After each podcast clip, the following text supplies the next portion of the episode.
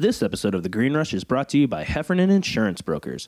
For a long time, cannabis companies have been shut out of many financial and insurance opportunities.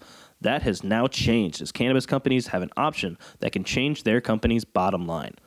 Berkshire Hathaway is exclusively partnered with Heffernan Insurance Brokers, and the first work comp dividend program for businesses in the cannabis industry is now available nationwide.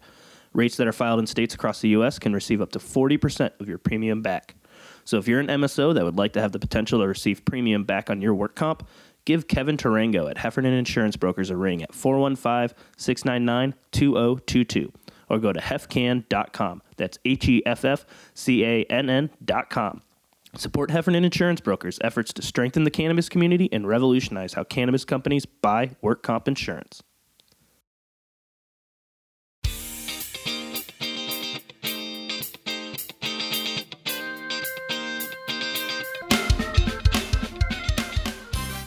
Welcome to The Green Rush, a podcast about the intersection of cannabis, the capital markets, and culture. On a weekly basis, hosts Ann Donahoe and Nick Opich of KCSA Strategic Communications speak with the business leaders, financial experts, cultural icons, legislators, and generally interesting people moving the cannabis and psychedelics industries forward. This week, Nick and Phil Carlson speak with Bill Healy, co founder of Silver Spike Capital, a specialty finance company formed to invest across the cannabis ecosystem through investments in the form of direct loans to cannabis companies. Bill joins our hosts to talk about all things in cannabis investing, including Silver Spike's philosophy, which isn't afraid of targeting brands or deploying capital in competitive markets like California. Bill also walks us through his thoughts on 280E versus safe banking reform, what the future holds for the Tier 1 and Tier 2 MSOs, and how he expects the industry to evolve over the next 10 to 12 months. So sit back and enjoy our conversation with Bill Healy, co founder of Silver Spike Capital.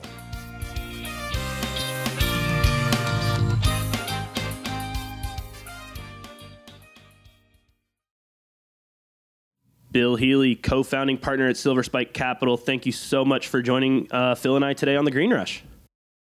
Oh, it's a pleasure to be here, gentlemen. Thank you for inviting me. Of course, of course. Yeah, we're excited about this conversation, but you know, I think a, a great way to start would be you know introducing you to to our listeners. Um, you know, and and what first got you personally interested in the in the cannabis industry? Uh, well, my uh, co-founding partner here at Silver Spike Capital, a gentleman that I was a very dear friend and someone I worked with 30 years ago, um, in 2014 started started observing um, that hey, you know, cannabis is starting to it's still go legal in California, and opted to uh, start thinking about making investments in it. You know, so I was you know on the periphery, and um, he actually ultimately decided to start a company out in California called Papa and Barkley, where he's the uh, chairman of the board and one of the founding members, uh, investors, I should say, of the entity. And I was a family and friend investor, as uh, friends and family tend to do. So I sort of tangentially just got a view of sort of a bird's eye view, or you know, a seat by the in front row, actually, on on how uh, a brand effectively from scratch gets built uh, in in a dynamic market like California. So that was you know pretty early in the process and it was really through through that exposure that i became increasingly interested in the space. That's great. So Bill you know let's let's chat silver spike and and where it sits in the cannabis space.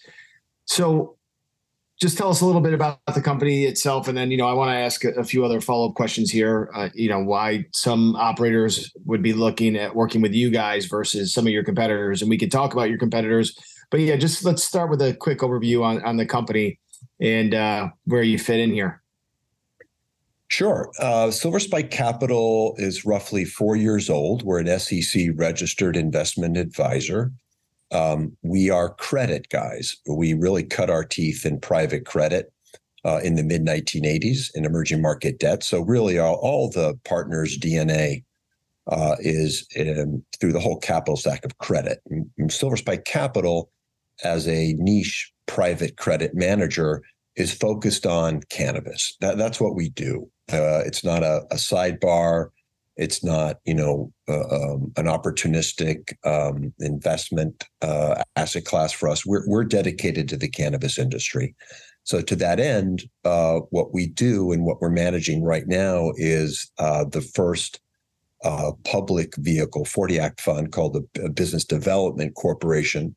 Um, some listeners may not be acutely aware what that is, but effectively, it's think of it as a closed-end mutual fund. So we manage roughly almost $90 million of a publicly listed vehicle, Silver Spike Investment Corporation, that trades on NASDAQ. So think of that effectively as Fund One. Um, you know, we've done some other things. We we when we first got started, we um, uh, were noteworthy. We actually um, were one of the very first IPOs on NASDAQ um, for a SPAC, um, noteworthy in the sense that it was uh, underwritten by a global investment bank, Credit Suisse, to a transaction that we later did um, with the Weedmaps, with the company with whom we merged, um, which was a, a $1.5 billion transaction. Um, but today, Silver Spike really remains focused on mm-hmm. senior secured lending to cannabis operators uh, uh, throughout the United States. Uh, and we are in the process of uh, raising um, a second fund, uh, more of a traditional GPLP private fund, as we say, to co-invest alongside the investment activities of the BDC. So, in a nutshell, that's that's kind of who we are. We're, we're, we're we really want to fill this void of uh, debt capital to to an industry that has really no access to traditional sources of capital. So you, you, talk about the BDC and 40 Act Fund. Uh, you, can you expand upon like what it means to be a BDC and the, and the tax advantage that it affords Silver Spike? Yeah, sure. Uh, people are most listeners are probably familiar with REITs, um, you know, real estate investment trusts, effectively um, uh, that are publicly traded. Uh, and a BDC is alike a REIT, but in the sense that it's not predicated on real estate as the primary source of of um, of collateral. So, what a, a, business development corporation is, just think of it as uh, a pool of cash um, um, that the SEC you have to register with the SEC. That's why it's a tax advantage. And effectively, what the BDC does is that um, it lends to middle market uh, companies, um, primarily in the United States, that are public, excuse me, that are private, uh, middle market in nature. And that's what Congress did in 1980. They passed this law that effectively created a route or a vehicle for which you know capital could flow to middle market companies that otherwise don't have access to bank capital. So when we say it's tax advantaged, is what happens is the BDC is listed. Uh, they can be private, but ours is listed. And what they promise to do is as long as they dividend out 90% of their earnings, which effectively are recirculation of the interest payments and amortizations and things like that. Um, if they if they dividend out 90% of those profits each year, the BDC entity ha- pays no taxes. So therein lies the tax advantage uh, status of a business development corporation.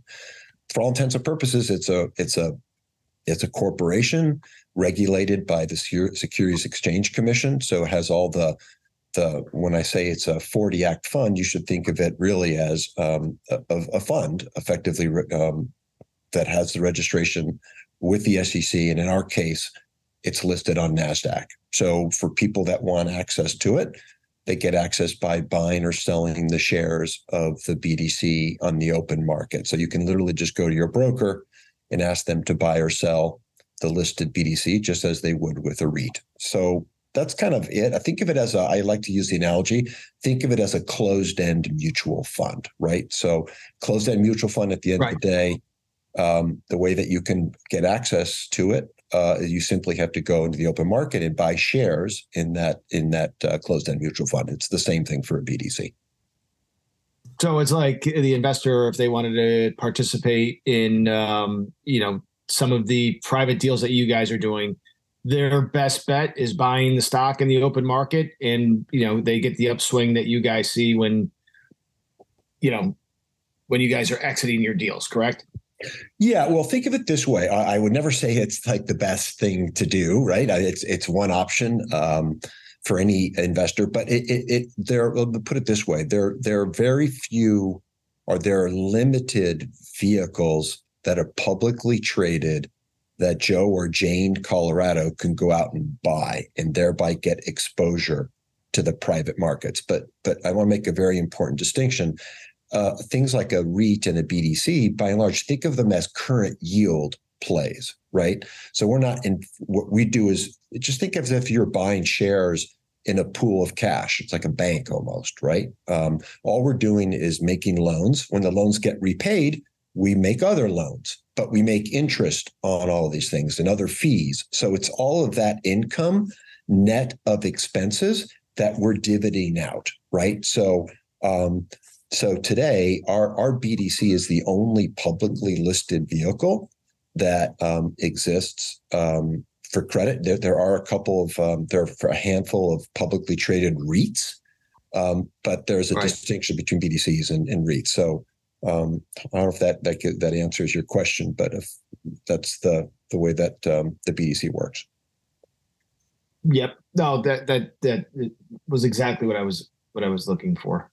Perfect. Just making a distinction, right? That people aren't buying. We're not. We're not looking for the next unicorn, right? We're not looking for a 10x, right? right? That, and we may talk about this in a moment, but that's sort of you know perhaps one way to think about this podcast and what we're thinking about is that you know, very, very famous hedge fund manager once told me 90%, 90% of a successful trade is getting the macro call right.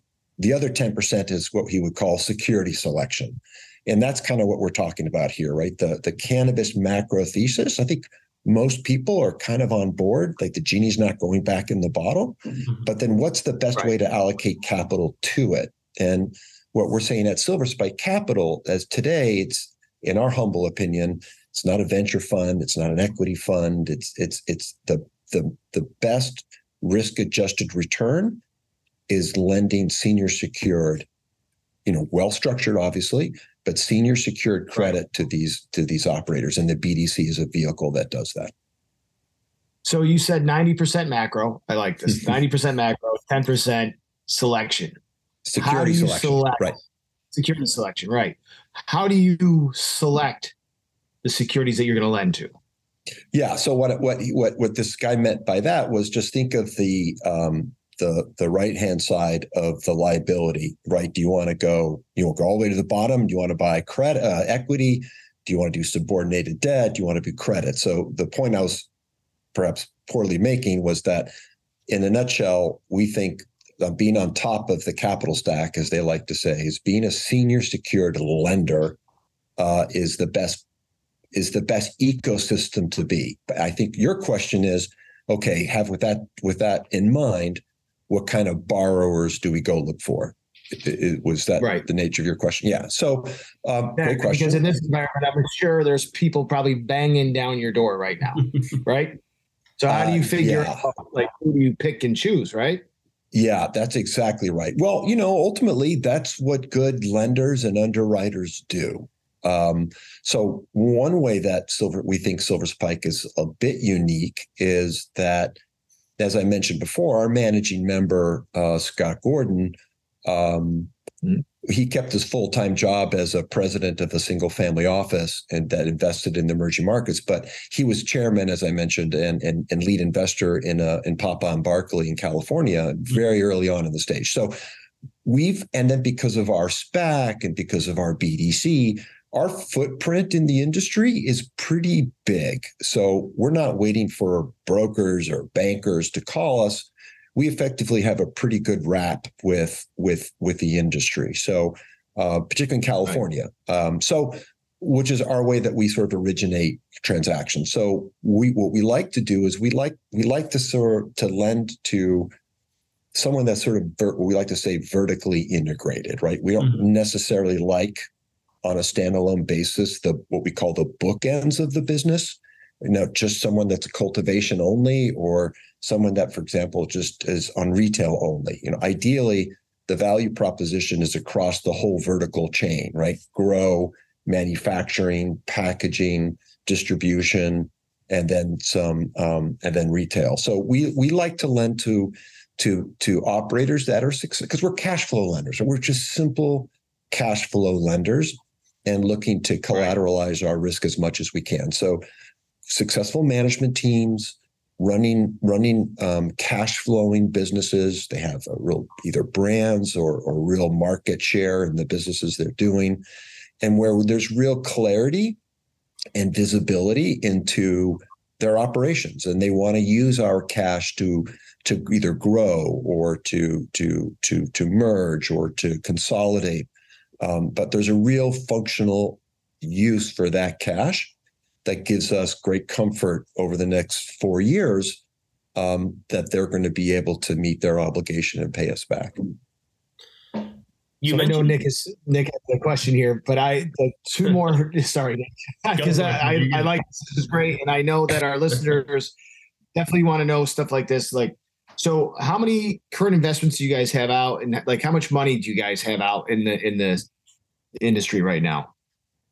Yeah, great question. So our BDC, as I mentioned before, we did what was called a blind pool raise. Throwing all these terms at you guys, sorry. Um, well, talk, but effectively, yeah, tell us we, about the blind. We raised, yeah, so that's just basically you go out to the market and say. Usually, the way that a BDC gets um, goes public is that you bring a, an existing loan portfolio and you you take that portfolio public, right? You can and people that are going to buy shares in this entity are going to say, oh, okay, I can see the loans, I can see what you're doing. What we did at Silver Spike Capital is that we just wanted to get to. Um, we felt like the moment was was ripe to to get to, to have cash to deploy. So we started. We raised cash. So we did an IPO that was effectively a, what's called a blind pool, right? We didn't have a loan portfolio. We just simply said, hey, you know, we we think we know what we're doing. Um, let us raise cash and we'll deploy it. So we raised the, almost $90 million of cash. And since then, we we kind of saw the market wobbling a bit last February when we did our IPO. So we only began deploying capital over the summer. Okay. So you know, in life, sometimes it's better to be lucky than smart. But um, so we we were lucky in the sense that the the move, the big move, and the fallout, both in the financial markets and the credit spread widening in cannabis, had effectively taken place by the summer. So the loans we were making were at at at, at higher rates um, with stronger covenant packages because the you know the, the the the the ball went to the side of the lender became much more of a lender's market so we to date we've deployed roughly somewhere between 60 and 70 percent of that capital and we've and it's just public information on our BDC and and I and, and people can go to to the website of the of the BDC or Silver Spike Capital and see the loans we've made. But we've we've made roughly I think a half a dozen loans, um, very very deliberate, you know, very careful. Um, and the first one we did was to Shryne, which many people may know their label as STIIIZY as their brand, probably one of the largest. Uh, private uh, private operators in the industry, and that was a sizable transaction, 170 million, which we co-led. Uh, but Silver Spike effectively, um, you know, originated, structured uh, that transaction. We've done some other some other deals as well. Uh, I want to go back to something we, we were talking about um, actually even before we started recording with you, Bill. Um, that that and I think the the Papa and Barley, Barkley connection kind of leans towards why you guys have a bias towards brand. But you also mentioned here that you know you're not afraid to deploy capital in California, whereas you know we've had other folks on here where you know they want to stay away from that market. It's a shit show. Like they don't want anything to do it. They'd rather go into limited license states or something else like that. Can you talk about you know that strategic approach as well? Yeah, that's a great question, and um, and and and I didn't mean to just stop at uh, stop at STIIIZY. So I just want to just back up and, and the oh, names oh, sure. to be to give perfect um, transparency. So other names in our portfolio include PharmaCann, AYR, Curaleaf, Verano, and uh, and MariMed. Um, just to give your listeners a sense of the type of um, the type of business uh, or, or, borrowers we're engaging with. Yeah, the point about so California. Yeah, that we, well, well, we certainly think so. And and again, um, look, I, I, we can't sugarcoat this. The, the it's going to be a it's going to be an interesting um, 12 to 24 months to see you know, as they like to say, let's see who the good underwriters were and who the the perhaps not good underwriters were. Uh, you know, the the people extended a lot of credit early in the cycle, so you know we'll see how things uh, things go. But we we really believe and are very proud of both the quality of our portfolio, and we also think that the terms that we are able to negotiate um, are probably, you know, well, I will just say this: they're they're quite favorable, right? So generally speaking, two times, you know, debt to EBITDA, roughly 30% loan to value, floating rate. Sometimes there'll be some amortization in it. Um, and with all the types of bells and whistles that you would imagine from a covenant, you know, covenant package. When I mentioned those numbers to some traditional uh, direct lenders uh, who are doing stuff at five to six times debt to EBITDA, 60% loan to value, covenant light, as they like to say. They're rather they're rather shocked uh, at the you know generically at the types of terms we're able to um, to get, and in fact, the CFO of MariMed actually uh, publicly stated, I think in a in a in an article that was uh, that came out that she was absolutely shocked at the terms that you know 25 years as a CFO um, you know she'd never sort of seen anything like that before which is you know kind of a a statement on on on how you know lender friendly the the moment is. Um, back to to California uh, is a great point. Um, you know everybody sort of looks at the opportunity differently and, and hopes to maybe uh, monetize it differently. I think there are some that have are actually rather public in stating that they would rather not lend to mm-hmm. to a state like California. In fact, that they would only um, extend credit uh, to what's called a limited license state. Um, so, well, you know, we, we're not so sure. Well, we would never make a blanket statement like that. Ultimately, every every borrower has its own, you know, unique unique circumstances. But what we do like about California is that it is the largest, most competitive market, cannabis market in the world. And our view is if you can make it in California, you probably can make it, you know, anywhere. Right. So these guys are in knife fights every day. And a management team with an established brand um, is is is that's doing well in that type of environment is you know someone we want to get to know so we're we're very open and actually in a way right ultimately you think the migration of brands will slowly will slowly make its way across the U.S. Right, because some of these brands can um, have uh, relationships in other states, right, and have royalty stream arrangements. Um, so, so in a way, like in all consumer products, ultimately brand becomes super important. Just to give you a perspective, I read somewhere that of um, craft beer is 12% of of uh, of beer sales of all beer sales, but it's over 25% of profits. So clearly, over time, I think many people recognize this that ultimately their consumers do like brands and are loyal ultimately to brands and will pay for brands. So um, we actually like someone that's established a brand, has shown to be astute at promoting their brand, and can operate successfully in a market like California as someone, you know, we feel rather confident lending to under the right circumstances where, you know, limited license state right now, it, it's, it's, it may be fine, but uh, it is a limited license state. In some cases, there's limited competition. Mm-hmm. And perhaps the the perhaps the competitive dynamics are different there and harder to get your arms around than otherwise than otherwise a, a more transparent and competitive market like California. Yeah, and then think about when California brands can finally start entering into those limited markets, or you know, Gavin Newsom's pushing interstate commerce. You know, that big fish in a small pond doesn't doesn't look so good.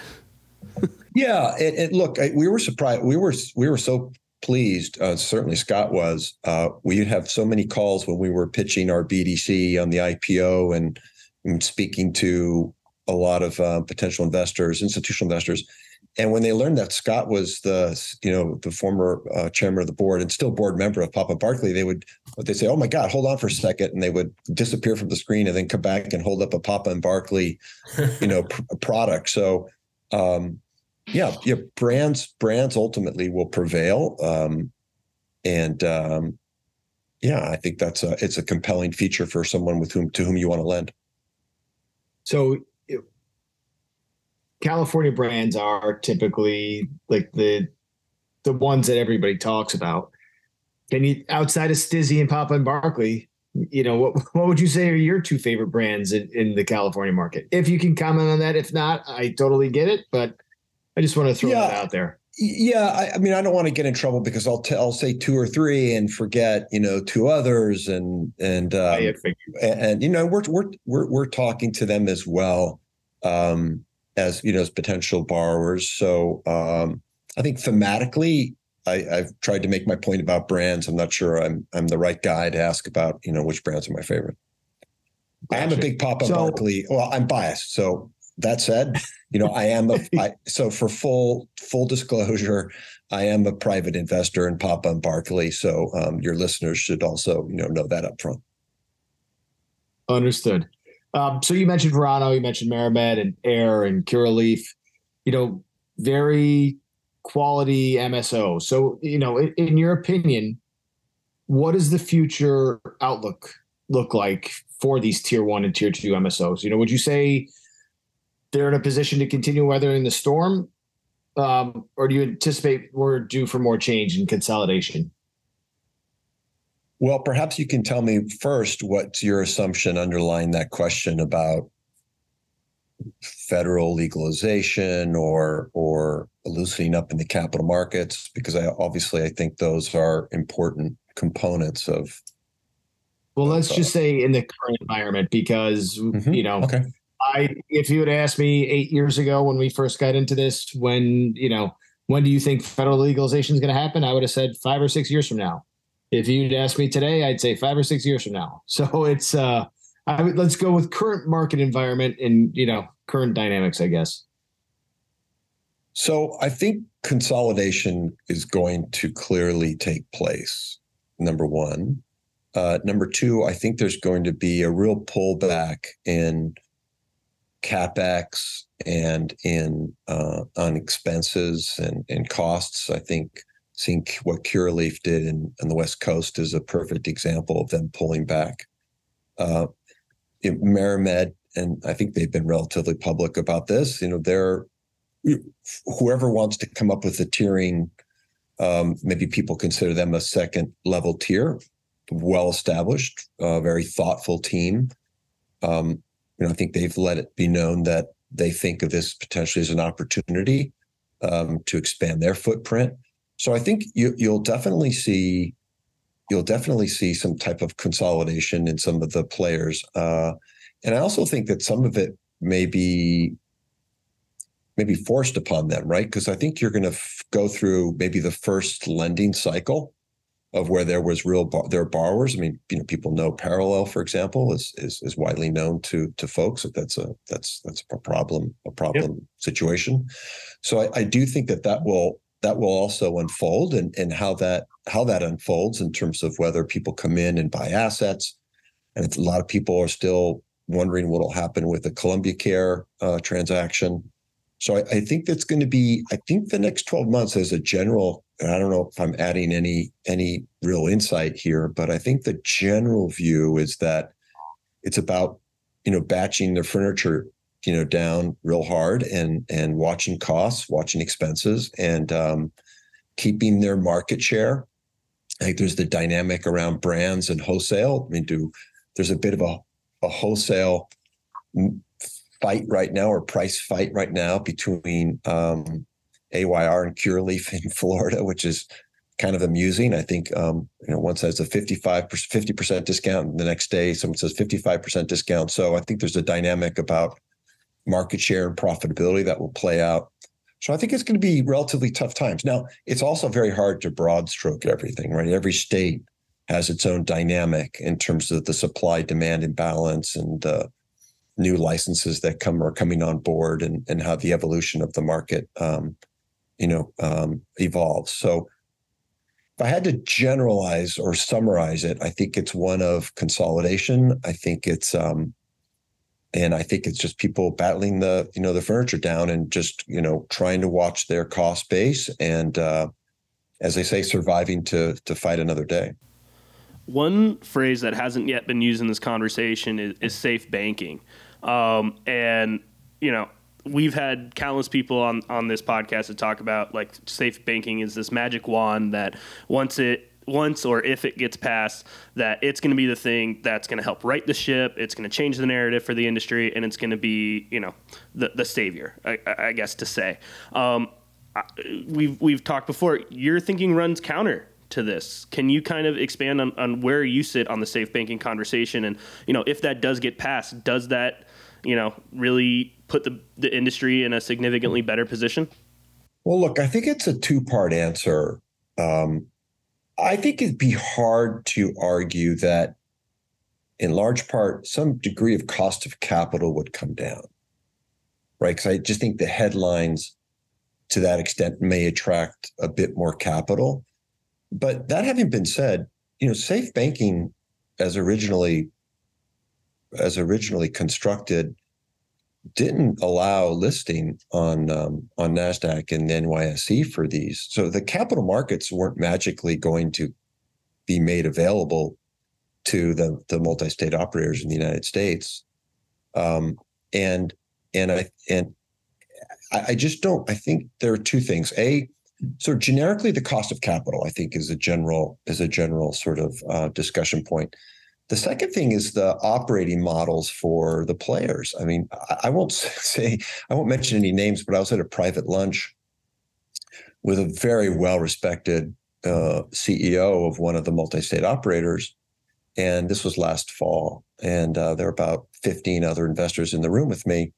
And there was a big discussion about safe banking. And I and I and I was trying to be a little provocative. And I said, you know, I just don't think it really matters if it passes. I, I was almost thrown out of the room. Uh, uh, but I turned to the CEO and I mentioned to him, I said, look, well, you know, I don't mean to put you on the spot, but can you tell me that safe banking as it is today, if it were passed tomorrow, that it materially impacts your business model? Right? Because it doesn't allow interstate commerce. It doesn't, and he conceded. And he said, you know, not really. It doesn't really change my operating model.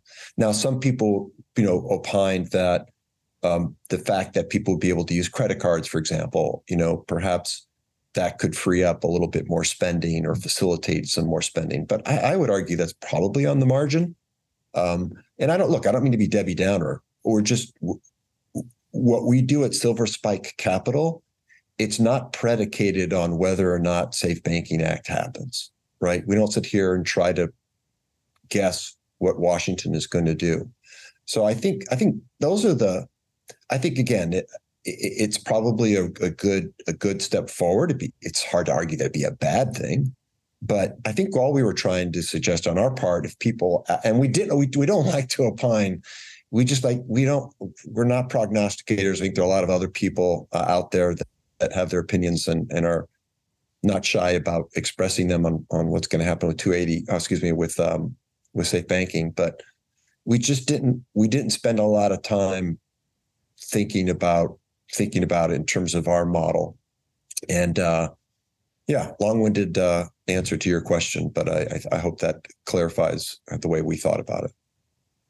Absolutely, and I I love hearing that answer. Um, but you were you had mentioned 280. now say that goes away.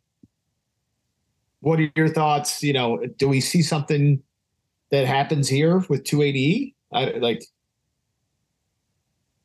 well, I, I, would tell you just as a good old fashioned cash flow lender where cash is king, uh, 280E would be dramatic right. from a cash flowing right? I mean, I, that would be thirty to forty percent free cash flow for a lot of these guys, right? I guess goes exactly and go straight to the bottom line. So you, clearly, I, I, think most people actually, if you had one consensus, I think most would say the most pressing issue is probably 280 for the cannabis industry.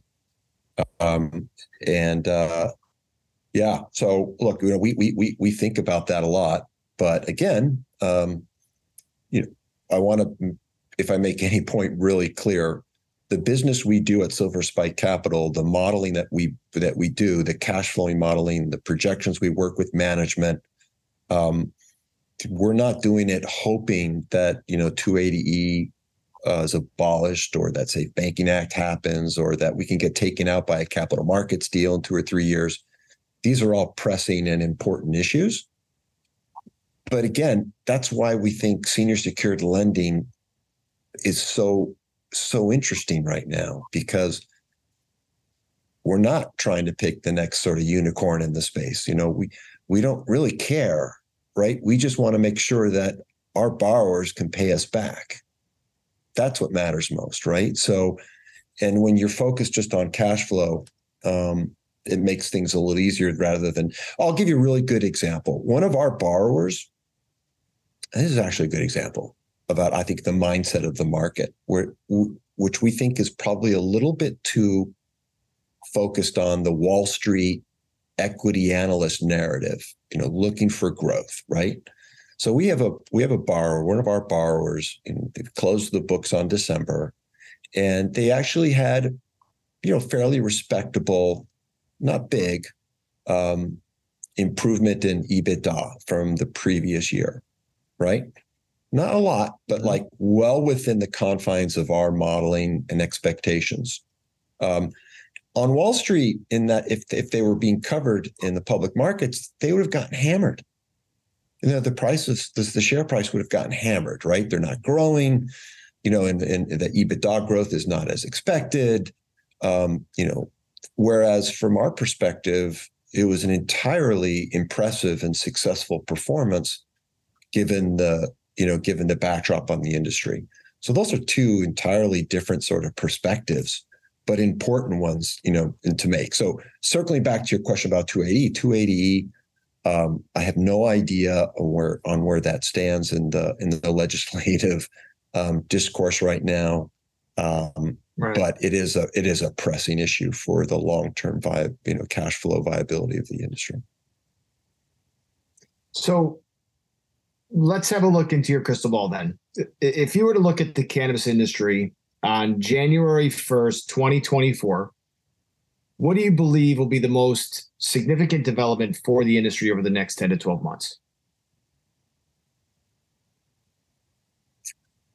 I would say, to my first point, is just continued validation back to our 90% of a good trade is macro. So I would look to is is the CAGR of mid-teens still unfolding, right? Are people like my dear wife, you know, finding different use cases? My wife will never smoke, but boy, she uses a THC gummy to go to sleep, right? Or someone told me the other day their 89 year old father in law is using a THC balm for his back. So are we seeing, are we still seeing the narrative of greater use case, taking place, right? 32 billion last year. Um, you know, is it on its way to what some people hope could be? I don't know. BDSA, I think, came out with a number, but is the general CAGR growth? So at the end of the decade, are we still on a path where cannabis, legal cannabis consumption could really be one of the largest consumer segments in the United States of America? So, part one to your answer would be is that narrative still unfolding? So I would look to that. And then I would look for um, the states that are coming on board, right? How's the progress in New York, um, uh, which is challenging, and how's New Jersey coming on board? So um, I would I would look to just that that taking place. I think the other things to sort of think about is um, just the cash flowing performance. You know, are are are some of the supply and de- demand imbalances in some of the states in terms of pricing have they leveled off? Right, California. I think there's a general consensus that the bottom was hit last fall, in terms of uh, in terms of the uh, of uh, of pricing. So uh, less people were growing. So I think you, I would look to whether these supply and demand imbalances and pricing, you know, uh, pricing uh, competitions are are sort of leveling off. I think because I think that's the general expectation that this is going to be a year of where you know there's some shuffling around uh, in terms of market positioning for for the operators, um, and whether that's sort of reaching an equilibrium that allows then people to to continue to generate, you know, attractive EBITDA margins. So I would say that I would say the general narrative for one, uh, and then specific state by state, um, you know, situations and um, and just the overall health of the balance sheets of many of the larger players. Brands too. You know, yeah. we we do we do think the evolution of brands is it's it's it's it's still. I mean, Twitter right now, Twitter's allowing for uh, the um, the marketing of cannabis oh, yeah. of advertising, right? So, um, I think little by little, you you may see some really, you know, individual individual success stories by brands branching out uh, in the country, whether it's through, um, you know, arrangements, um, royalty arrangements, and things like that. So, um, you know, look, it's a young industry still, still evolving, but um, I think I would think of oh, those yeah. as the uh, as some of the as some of the guideposts that um, that I would look for. Yeah, Nick, definitely. I know before you next, I was just going to say, Nick, before you get to your next question, are, are, there any states in particular, Bill, that you are looking at that are either have not legalized for medical or adult use that you are looking forward to, you know, to these states coming online in the coming years? you know, candidly, it's it's not so much trying to crystal ball who's coming on board. We're we're you know we're just we're just looking really focusing on on cash flowing businesses that are looking for you know looking for capital. So where I think we would sort of look ahead a little bit, or maybe how a state is unfolding, because they're probably maybe they want to buy an asset in a, an existing an existing right. state, but we're not really spending much time on trying to sort of see where the puck is going, only to the extent of when we're we're we're we're modeling, you know, the projections with management working. We get really pardon the pun, but we really get in the weeds with our with our borrowers. We really do. You know, this is what the five our five investment professionals have on average been in the industry for 28 years. You know, through special oh, wow. situations, distressed credit. I mean, Scott started his career at J, the, one of the very first uh, emerging market traders on the JP Morgan desk in 1984, right? So there isn't really a cycle. You know, Scott and I were working together running the sales and trading business at ING, you know, during the Mexican tequila crisis. I mean, there really aren't circumstances that uh, we haven't seen. Scott ran the international distress desk at Bank of America. Um, so, so you know we're we're we're we're pretty we we like to think that we have a pretty good sense on on on where things you know are going as it relates to working with a company on their projections their modeling and we want to work close with uh with uh we, we want to be very respectful to the cannabis culture we don't want to be seen like mm-hmm. just wall street guys waltzing in and i think that's we want to be really constructive we want to build relationships we want to grow with our borrowers because we think it could be net net, you know, a very profitable and, and fulfilling relationship. That's nice to hear. That's a kind of a breath of fresh air from from I think where the industry has, has been over the last couple of years.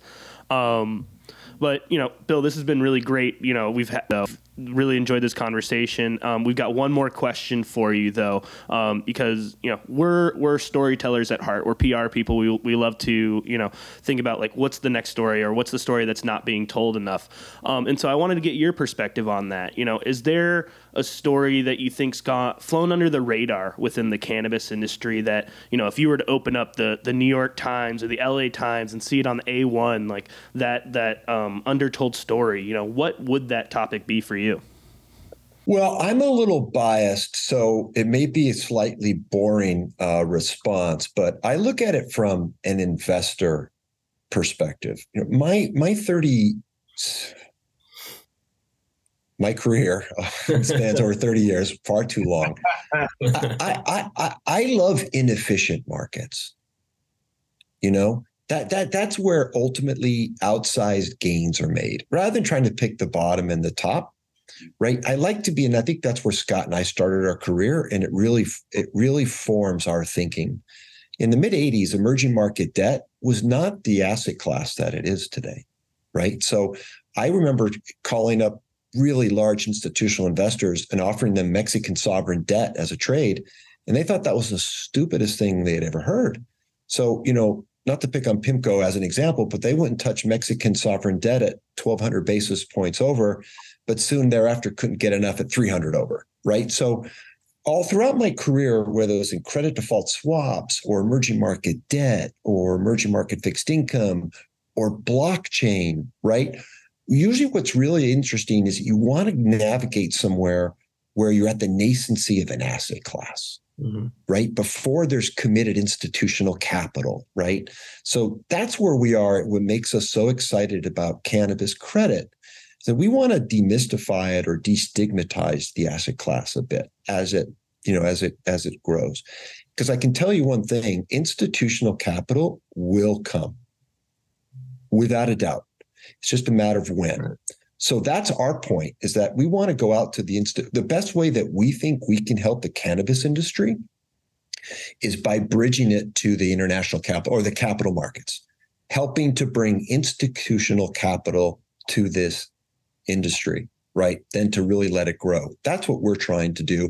And that's what makes us so excited is that look, you just can't get 16 to 18% returns lending senior secured first lien at the type of rates we're doing. So it's a maybe it's a one on on the Wall Street mm-hmm. Journal cover page sure. rather than the New York Times. But I think those are the eyes that are opening that are going, wow, right? Like we had a a one billion dollar charitable trust just sign some documents with us to co-invest alongside Silver Spike, and it's going to be their first cannabis, you know, credit trade. So to us, that's cool. You know, we're boring guys, but that stuff is super exciting because I think that that's sort of like that inefficiency that exists today that I think is the story that we hope will we can help unfold over the next 12, 18, 24 months. Awesome. Love it. Bill Healy, co-founding partner at uh, Silver Spike Capital. Thanks so much for joining us today. Thank you very much for having me. It's been a pleasure. Thanks, Bill. This was great. Thanks again to Bill Healy of Silver Spike Capital for joining Phil and I today. Make sure you check them out at www.silverspikecap.com. As always, thanks for listening to the Green Rush. If you want to chat with Phil and Lewis or myself, you can find us on Twitter at the handle at the underscore Green Rush or on Instagram at the Green Rush underscore podcast drop us an email at greenrush at kcsa.com. We love your feedback. We love your topic ideas. We love your guest ideas. Um, and don't make and don't forget to subscribe to the Green Rush in your favorite podcatcher. That's one take, Shay. One take.